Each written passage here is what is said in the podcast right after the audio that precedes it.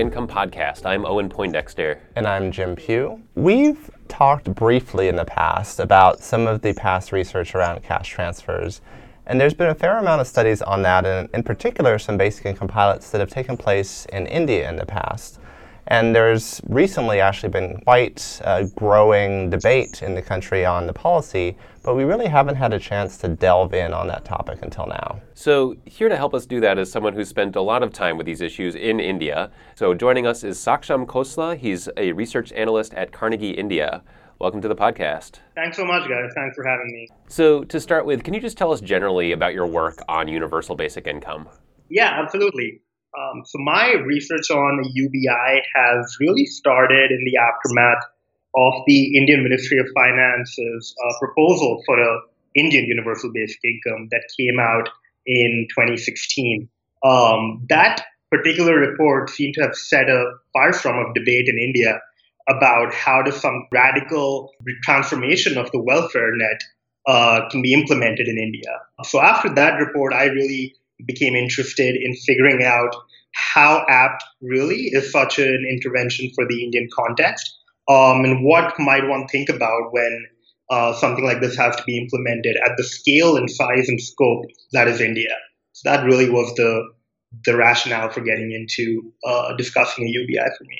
Now, you've written that there is an active debate around basic income in India. Can you tell us a bit about what is the driving interest there behind the idea? Is it uh, in the US, oftentimes automation is, is brought up as a reason for people to become interested. And there are people who explore it for other reasons here as well, looking at the anti poverty and equity value of the, that the policy might bring. But I'm curious if you can give us some insights as to what's actually causing people to pursue this policy there. Absolutely like in the US, um, universal basic income is not a, not really a new idea for India. Um, in the late 60s, there were debates uh, happening within the Indian cabinet about whether a minimum income standard would be a useful policy intervention. Uh, that debate seems to have uh, subsided since then, but it seems to have picked back up uh, starting around 2011 and 2012 um, when a couple of Indian economists uh, seem to have started thinking about whether there is an argument to be made for administrative efficiency. And that really is the big driving uh, rationale for an Indian UBI. Uh, can it outperform our existing social safety net, which is uh, one that is incredibly expensive? It's sort of a patchwork of programs that takes place uh, across the country and for a variety of different populations. And the, the thinking is well, can one cash transfer something that suffices for a household and is enough to cover their basic needs, and that's delivered directly into people's bank accounts? Can that really outperform some of the more complicated welfare arrangements that we have in this country? And since then, that debate has really been picked up by lots of economists, scholars, researchers, activists, uh, and that has finally culminated uh, in the Economic Surveys report that came out uh, a few years ago. So, we've spoken in recent episodes about the importance of understanding the context uh, of a country's current social benefit system before we, you know, just throw in a, a UBI. Um, so, if you could just help us understand India's current anti-poverty programs and other social programs, that would be really helpful. Yeah. So, poverty alleviation strategy has really comprised three basic prongs. First obviously economic growth. Um, second is public services like healthcare, education, uh, sanitation, and so forth. Um, and the third, in which particularly the Indian state has invested heavily uh, since the 2000s, is social protection. Um, and this involves transfers of varying kinds, subsidies, um, and these can broadly be broken down into two uh, basic tenets. Uh, the first is obviously services that are uh, rendered for individuals who are in the formal sector. Uh, so whether you're a government employee, whether you're employed by an organization um, that sort of pays taxes um, and has its employees on a formal payroll. Um, but these, the formal sector really comprise a minority of India's labor force um, little less than 10% of uh, the entire working population falls within the formal sector. uh, India's welfare architecture really kicks in and sort of comes to life uh, for the remaining 90% of the Indian workforce, those who are in informal organizations. Um, they're off the books, they're self employed, um, they're primarily involved in agriculture. And here, the Indian state has a variety of programs. The first broadly are programs that are more or less transfers. Uh, these involve India's flagship fuel, fertilizer, and food subsidies. There are India's public works program called the Mahatma Gandhi National Rural Employment Guarantee Program, which is the world's largest public works program. Um, and then you have a series of insurance programs, as well as uh, the National Social Assistance Program, which is uh, basically a combination of pensions that is given to the elderly, those who are disabled, widows, and so on and so forth. Um, so that is the broad sort of a generalization about India's social safety net. Um, some of these, mostly, they are in kind, but there are a few cash transfers in there as well. Now, India currently has over 1.3 billion people living in the country. Can you talk about how does the massive size of the population affect how the country administers social benefit programs? That's a really good. I think uh, the way the country has uh, figured out how to administer the variety of programs is to essentially leave the central government in charge of the biggest and the most expensive these programs, and then work alongside state governments as well as local governments to decentralize some of this work and have them do a little bit of the heavy lifting. Um, so while the funds may actually be coming from the central government, a lot of the day-to-day implementation is actually done by state governments or district administrations. Uh, now, of course, there are a lot of individuals that fall through these cracks, just given the size uh, and complexity of India. But that is the general thinking behind, well, how does one go about addressing such a population? So, now getting into your analysis of the UBI proposal by the Indian Ministry of Finance Economic Survey, could you describe the proposal and also share your views on its, uh, you see as its shortcomings? The proposal, the big headline findings uh, from the proposal are basically along the following lines. Um, I definitely do recommend checking out the entire chapter in its entirety. Um, but the sort of big takeaways from the, the Ministry of Finance chapter was that um, an transfer of rupees 7,000, which comes out to about um, $110 annually, would bring down poverty from the existing poverty rate, about 22%, to a poverty rate of about 0.5%. If that transfer was given to 75% of India's population. Uh, so it's important to know that this is not a fully universal transfer. The economic survey comes out and says that uh, completely ensuring coverage of the entire population would be something that would be too fiscally costly um, and possibly even politically costly as well. So it advocates for a 75% coverage rate. Um, and it suggests various ways of excluding the remaining 25%, whether by targeting certain populations, rolling it out sequentially, um, possibly even targeting different geographies of the country and then taking it up to a larger scale. Um, the cost that the economic survey puts uh, for such a transfer to a population of that size is about 5% of GDP. Uh, this is a fairly high, uh, fairly costly and estimate.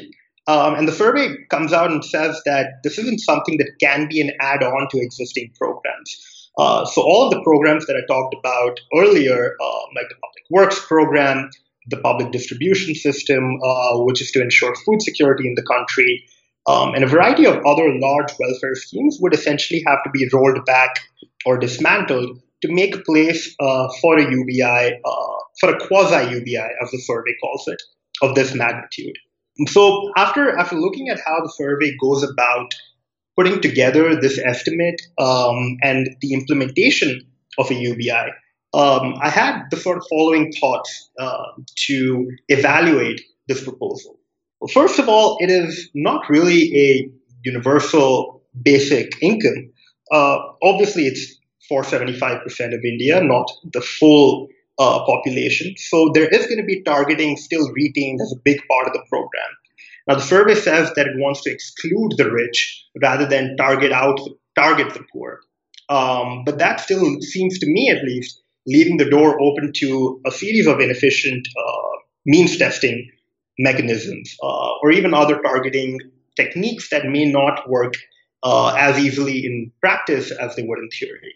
Looking into the survey's way of calculating the transfer, the annual transfer of about $100 a year, um, it's a fairly low payout because it's based on a lower poverty line um, than alternative poverty lines that are available in India. Um, and it's not a true poverty line transfer as well. It's uh, essentially a cash transfer um, that is supposed to push people over the poverty line. Um, if we were to actually calculate the cost of giving uh, folks in India a poverty line transfer, that would come to about 10 to 12 percent of GDP rather than the 5 percent the survey puts forth. Um, and that's actually more than the entire central government's revenue in the past. So we can see already that the, the size and population of India is a big constraint on pulling off um, an effective UBI. So the, the final part of the puzzle is well, how do you actually send folks to transfer? Uh, the survey puts a lot of stock in uh, India's national biometric identification system called Aadhaar um, and the government's push for universal financial inclusion. Um, the survey actually comes out and says that these two pieces are essential to have in place before one can think about having a universal transfer deposited directly into people's bank accounts. Um, I completely agree with that estimate. I think it's uh, fairly early um, in our financial inclusion system to think about transmitting such a transfer effectively. There have been a series of evaluations by scholars, activists, um, and journalists uh, of cash transfer experiments that are currently being undertaken in relatively urban parts of India, where the food security program, uh, the food that one would ordinarily get under the program, uh, people are being given cash instead of that. Uh, so a series of evaluations have found that uh, for a variety of reasons, whether last mile delivery, the actual amount of the cash, um, the costs people have to bear in receiving the transfer, then going and expending it um, in the open market, actually has uh, created significant concern for these populations. Um, so, in parts of the country where things like the PDS um, and other welfare schemes are functioning fairly effectively, uh, the preference for cash transfer is actually fairly low. Um, and we can see the series of implementation problems the current government is facing with implementing cash transfer as uh, indicative of just how far we have left to go before we can think about universal or even quasi universal cash transfers across the country. So, a UBI, for all its worth in theory, um, actually radically changes uh, when one thinks about translating it into policy and action. You mentioned challenges with last mile on this new cash transfer approach. Can you elaborate what those issues are? Yeah, absolutely. So the pilot evaluations of um, what are called direct benefit transfers have essentially found that, um, and these have been a series of evaluations that have been going on by organizations like JPAL uh, in coordination with the Food Ministry, um, and they've essentially found that the size of the subsidy uh, in particular has not been enough uh, for individuals getting the transfer to compensate uh, for their typical consumption expenditure. In addition, uh, the combination of cash transfers with the biometric identification program um, has complicated things significantly.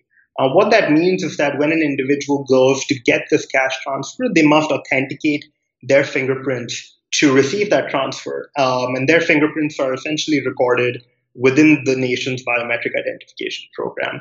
Um, now, across rural India, uh, authentication failures are uh, incredibly big reason why people have been unable to receive their payments.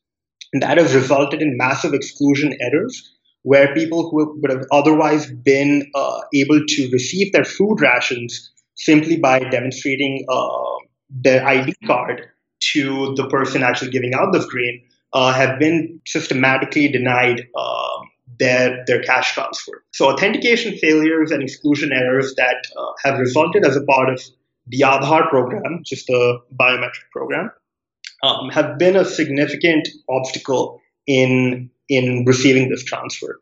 And over and above that, uh, actually going and spending this money in the open market has been something that incurs high private costs because one has to uh, take out the time to actually go and receive the transfer, uh, go and spend it out in the market. Because of all these reasons, uh, there's a lot of progress that needs to be made before large scale Aadhaar linked cash transfers can be actually uh, trusted to fully reach recipients. That's very interesting. So, universal basic income has a lot of principles embedded in it, such as universality and unconditionality. Um, even if a full UBI is may or may not be right for India, what principles from the, the overall concept do you think would be useful in implementing in changing India's social benefit programs? So I think uh, something that has benefited several state governments um, and even the central government in their implementation of uh, existing welfare programs. Um, and I'm thinking particularly of the public distribution system for food security, has been to universalize coverage um, and reduce the number of eligibility criteria uh, or bureaucratic hoops uh, a beneficiary has to jump through to receive that transfer. So several uh, southern and central, um, even eastern Indian states have found that when they've implemented reforms that make it uh, easy for a vast proportion of the beneficiary population to receive the transfer with relatively little bureaucratic uh, middlemen, that actually has helped reduce leakage, um, reduce corruption, reduce the chance of transfers being diverted uh, from beneficiaries. Uh, so, a big reason why uh, the administrative efficiency argument is made in favor of a UBI, that argument loses a certain part of its salience when one considers the progress that India's existing welfare schemes have made to reform themselves just by implementing the principles of universality um, and to a certain extent unconditionality as well. Um, so, one thing that I actually think, and this is something several scholars in India have put forth, could be a stepping stone potentially to a UBI, is to universalize existing social pensions among folks uh, that are elderly, uh, the widows, um, and people who are disabled, because these are vulnerable populations. Uh, they're easily identifiable, and a series of evaluations um, and studies over the past uh, decade have found that this is a program that works particularly well relative to other schemes. Um, so, if one were to universalize payments uh, and pension, social pensions in particular, uh, I think that would be a, a, very useful way to combine the central uh, tenet of a UBI, uh, which involves cash given to uh, universal populations with as little bureaucratic intervention as possible. So, delving more into the politics around this, can you give us a sense for what is the current conversation around basic income and, and similar policies in India right now? Where does there seem to be momentum for actually pushing forward real change? I think the conversation for UBI, at least politically, seems to have hit a pretty significant roadblock immediately after the proposal was submitted uh, by the Indian, the Chief Economic Advisor's office. Um, the chief, the country's finance minister, pretty much came out and said that the country's finances cannot handle a UBI at this point in time, and that it would be easy to implement, but very hard to roll back. Um, so I think there's a fair amount of uh, political uh, doubt, I think, about the, the feasibility and the need for such a program at this point in time. But I think there there is certain cause for optimism, uh, if not from the central government, but from the state governments. So several Indian states are actually contemplating whether it would be easier um, and more feasible to convert several of their existing benefits um, into cash transfers, uh, combine that cash transfer, and transmit that to their uh, beneficiaries. Now, obviously, there are a couple of dangers here. One has to be careful that this isn't a program that happens only in India's most um, effective states administratively um, and states that rather than states that actually need this sort of intervention. Um, and that under the guise of a UBI, this isn't an excuse to sort of uh, step back from the state's obligations to its citizens and convert programs that would be relatively high functioning into relatively meager cash transfers. Uh, I think that's a big risk. So I think the, the conversation right now, at least politically on a UBI, uh, seems to be uh, at a bit of a standstill. But I don't think that that is, should be cause for pessimism. Uh, several folks have recommended that coalitions of workers' unions, whether they are informal workers or workers in the formal sector, could come together um, to agitate uh, for a UBI. In fact, several of the UBI experiments in India have been conducted with the help of the Self Employed Women's Association, uh, which is a group of women running small businesses um, for whom uh, this policy seems to have seems to hold great potential. So I think that's where uh, the political discussion is at. Um, it's also hindered because we really don't know what the final form of a UBI will be in India. The economic survey's proposal uh, is just that it's one proposal, but we don't know whether a central state government would go about actually implementing it. Would it involve um, higher amounts of taxes? Uh, would it involve actually dismantling existing schemes? In which case, a brave government would have to contend with the beneficiaries of that scheme um, and their sort of political ire, as it were. So I think that's where the political discussion is at. So, given the uncertainty both around the politics and also about what is the right way forward, what do you see as the next steps for basic income in India?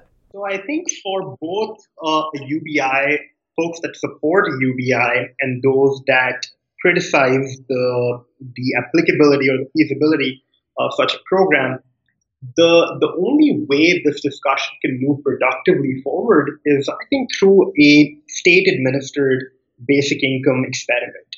And I want to emphasize the part uh, that this should be something that should be administered by a state government or a collection of state governments, potentially even by the central government, because rather than uh, the, the discussion that's happening in the US um, or in certain parts of Europe, the key constraint to implementing a basic income in India is state capacity.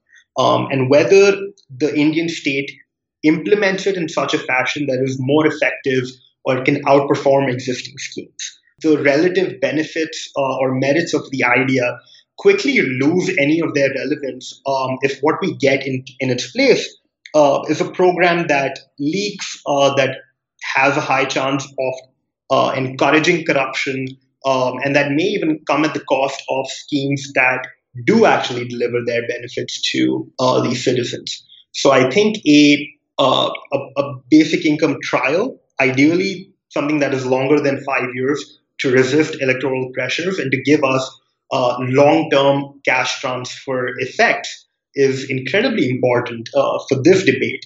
And if we can get this done with the participation of a external agency that has high amounts of experience evaluating uh, large randomized control trials or other forms of um, welfare evaluations, that would be an ideal way to figure out well is this really something that fits neatly within the Indian welfare context? And is it something that is worth investing resources, time, and even political will behind? That was Saksham Khosla, a research analyst with Carnegie India. So I found it very interesting when he described the problems of implementation of cash transfers. It felt like the reverse, at least in the US and a lot of other countries, where usually if you're if you're delivering stuff or some kind of non-cash benefits that's much harder than delivering cash and there's a lot of transfer issues whereas cash is just instant and easy whereas as you know as he described it's that's not really the case in India. Yeah i think this was a great example of understanding the key differences that will ultimately lead to different right solutions in different countries and then recognizing that it seems like there, I mean, he talked about leaks and corruption in the process, and so they have systems they've developed over time that are, at least it seems, currently somewhat resistant to that. And if you're talking about something new, that last mile piece may actually be a huge challenge. And so, whether you use cash instead of specific in kind goods, any sort of new approach and also the amount of security you need to include with it in order to try to prevent that, those all create additional barriers that you don't necessarily think about at first blush. Yeah, and like you said, I, I think it shows the importance of experiments and trials just because there's always going to be something that you're not thinking of when, when you actually lay it out. I feel like a lot of us advocates can kind of get frustrated because we feel like we know this works, that we should just do it. But you learn so much through all the trials that we've done, and especially in a context that at least we're not particularly familiar with.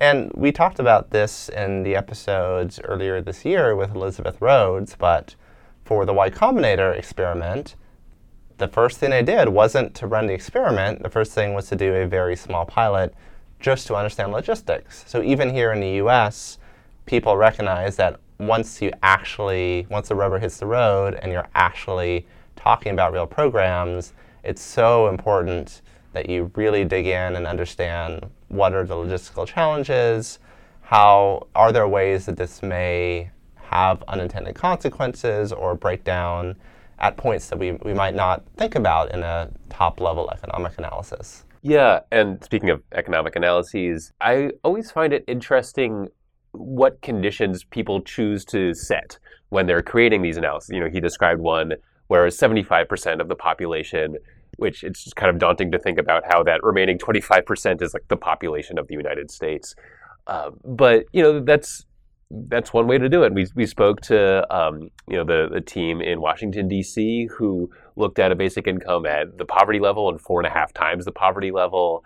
And I just find it interesting the sorts of choices that people make when they're modeling this out. And I feel like you know that's something where it's a lot cheaper to do an economic analysis, but we could still use a lot more of those to just kind of get a feel for what different programs might look like. Getting more movement on all fronts. The more, the better we understand this, the more informed and deep debates we can have, the better for moving things forward. Yeah, absolutely. Thank you for listening to the Basic Income Podcast. Thank you to our producer, Eric Davidson. Please subscribe on the podcast service of your choice and leave us a rating or review. And please tell your friends to bring more people into this conversation. See you next week.